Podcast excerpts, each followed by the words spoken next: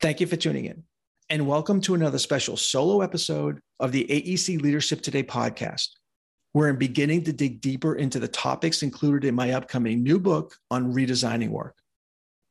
This is something I mentioned back in episode 88 and something I've been working on and testing in real time as part of my leadership and organizational development work for more than a year now. And can't wait for this book to launch and be able to share the entire solution framework. But today, I want to begin with the shifts, specifically the four major shifts emerging from all of the changes we've experienced and continue to work through that I believe have fundamentally changed the way we must lead and develop our teams and organizations if we want to sustainably grow and prosper in this new era.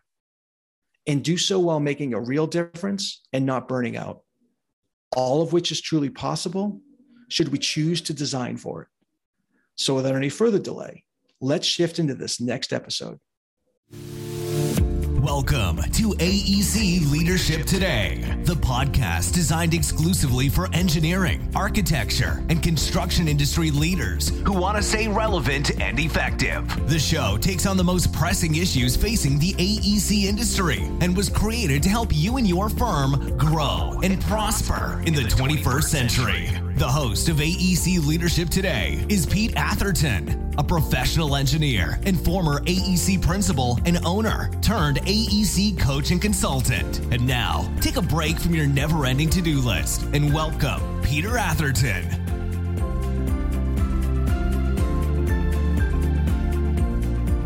Well, let's dig right in. One of the benefits I have and enjoy from having truly lived what it's like to be a principal and major owner of an AEC firm, but then being able to step away is having perspective. And specifically, the perspective offered in the context of now being able to see patterns, meaningful patterns that I see express themselves not only across leadership teams, firms, and disciplines throughout our industry, but across adjacent industries as well. With the benefit of both this direct knowledge and perspective, I'm drawn to also digging into the why behind the patterns and the change, as well as the resistance and reactions to it. All this being said, today I want to focus on what I see as four major shifts that are fundamentally changing the way we must lead and develop our teams and organizations if we want to sustainably grow and prosper in this new era. I will list the four shifts now and then break them down. Number one, the redefinition of winning. Number two, the shift of work from place to space. Number three, the shift to what I call the third way. And number four, the shift of performance from manager to teams and team success. The first two, the redefinition of winning and the shift of work from place to space are really societal shifts. And the second two, the third way, and the shift of performance from manager to team and team success are strategic and tactical shifts we must make in response as leaders in organizations. So, number one, the redefinition of winning. This is the reality that most of our employees today including our top leaders, managers, and high potentials, want to win at both work and life and do so while making a difference and having a positive impact. Let me say that again.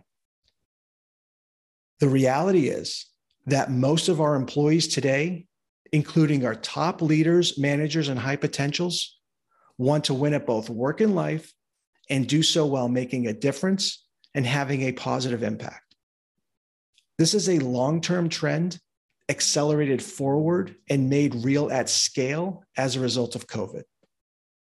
This shift is also related to the desire for more work life balance and greater work life integration, but more powerful.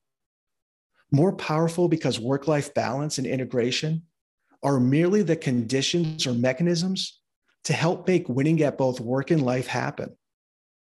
The underlying desire to win at both work and life is what's more powerful. And it's what's driving decisions to leave or to stay or to more fully engage at work. So, what changed with COVID? During COVID, particularly the early days, many of us, for the first time, had the time to think about work and life, where we were, where we wanted to be, and how we were tracking. And there was some revaluing. And decisions were made on what we value, what we value in terms of work, what we value in terms of life, and the role we want work to play in our lives. I refer to this as the Great Reset. However, for many leaders and leadership teams, this reset was or has been delayed. This is partly because of our busyness leading into the pandemic, needing to be on even more during the pandemic's early days, then during the PPP phase, and then the Delta and Omicron back to the office starts and restart phases, all amongst the ongoing war for talent, great resignation, and concerns about the economy. So, for many leaders in particular, the world has reset and they've been too busy and consumed thus far to really notice. That said, no matter where we are, if we're going to be relevant and effective as leaders, we need to realize this shift has happened and that even those on our teams and in our organizations who were all in for work before COVID may still be in and in to win, but just not at the expense of winning at life as well. For most professionals, work will still be a big part of our overall success and even identity. It just won't be all of it for most moving forward. Unless that work is truly aligned with one's goals, interests, and passions, and even then, it may just be work or life season based. The bottom line here is that as leaders and leadership teams, we must realize that what's motivating most of our talent today has shifted. And that only creating pathways for top talent to win at work may cause us to miss out. Okay, let's talk now about shift number two the shift of work from place to space. For most of us, our means of production has never been a factory floor. But before email, file sharing, and video tools, we did need an office, a place to be co located, face to face, to meet, to talk, and to share information. But that's not the case anymore. Our true means of production and professional services in general, and in our industry specifically, is the cloud, our computers, and our smartphones which we have access to in so many more physical places and virtual spaces, whether at home or otherwise. That's not to say the office has no use. I think it does. But its use must change if we're going to truly engage and get the most out of our talent. Because part of this shift from place to space is not only physical and related to means of production, it's also about people and culture. Not too long ago, work was a place with others, colleagues, not necessarily friends, or people we would associate outside of work or the company picnic. But that has been changing. And now, for the most part, we want work to be a space with a community of like minded and valued people we want to work with others we feel aligned with, can respect, and may even want to be friends with. And most importantly, based on the data, we want to work with people with whom we feel seen, heard, valued, and that with which we belong. So, if as leaders and leadership teams, we are not thinking in terms of culture and community building by design, and not designing for success from anywhere, within our teams and throughout our organizations, we may be missing this shift. Okay, so what do we do in the face of these first two shifts? Part of the answer lies in shift number three, the third way. The third way is about intentionally creating more and better spaces for real dialogue, understanding, and buy in about the best ways to move forward. In some cases, this will be more about dialogue and understanding. And in other cases, as much or more about co creating a better or more advantageous future path forward. The fact is, with so much change and with so many nuances to how that change is affecting our teams, clients, firm, and marketplace overall, the best path forward will not be your way or my way. It's going to be a third way, or a fourth, or a fifth, or a sixth way forward, whatever it needs to be, in order to get to the root of all of the issues and opportunities that then need to be either solved or leveraged. The key to success with the third way is the design and the successful execution of more safe and inclusive spaces throughout our teams and organizations in both group and one on one settings. And if we, as leaders and leadership teams, are not intentionally encouraging and creating the conditions for this type of advanced employee engagement and collaboration, we run a huge risk of not building the type of connections and trust needed for success moving forward. Which takes us to shift number four the shift of performance from manager to teams and team success. If we take a step back, it becomes clear why burnout and unhealthy work stress mostly manifest at manager and principal levels. Earlier this year, I was working with a leadership team who was lamenting that there were bottlenecks at the manager level and really at the principal level by extension, because many or most of our principals are still so heavily involved in the work, which of course is not unusual.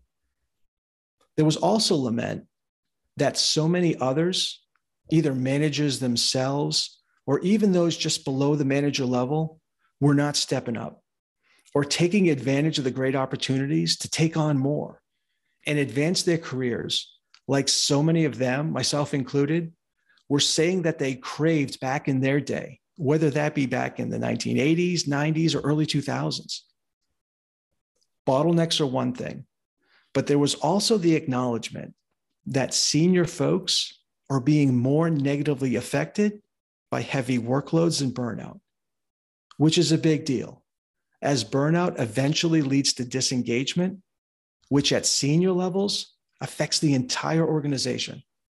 This bottleneck and the very real phenomena of burnout and work stress flowing up in our organizations is related to our shape, the shape of our industry, and the shape of our organizations by extension, which is more in the shape of an hourglass with very little to no middle than it is a pyramid as the way we'd historically think about this.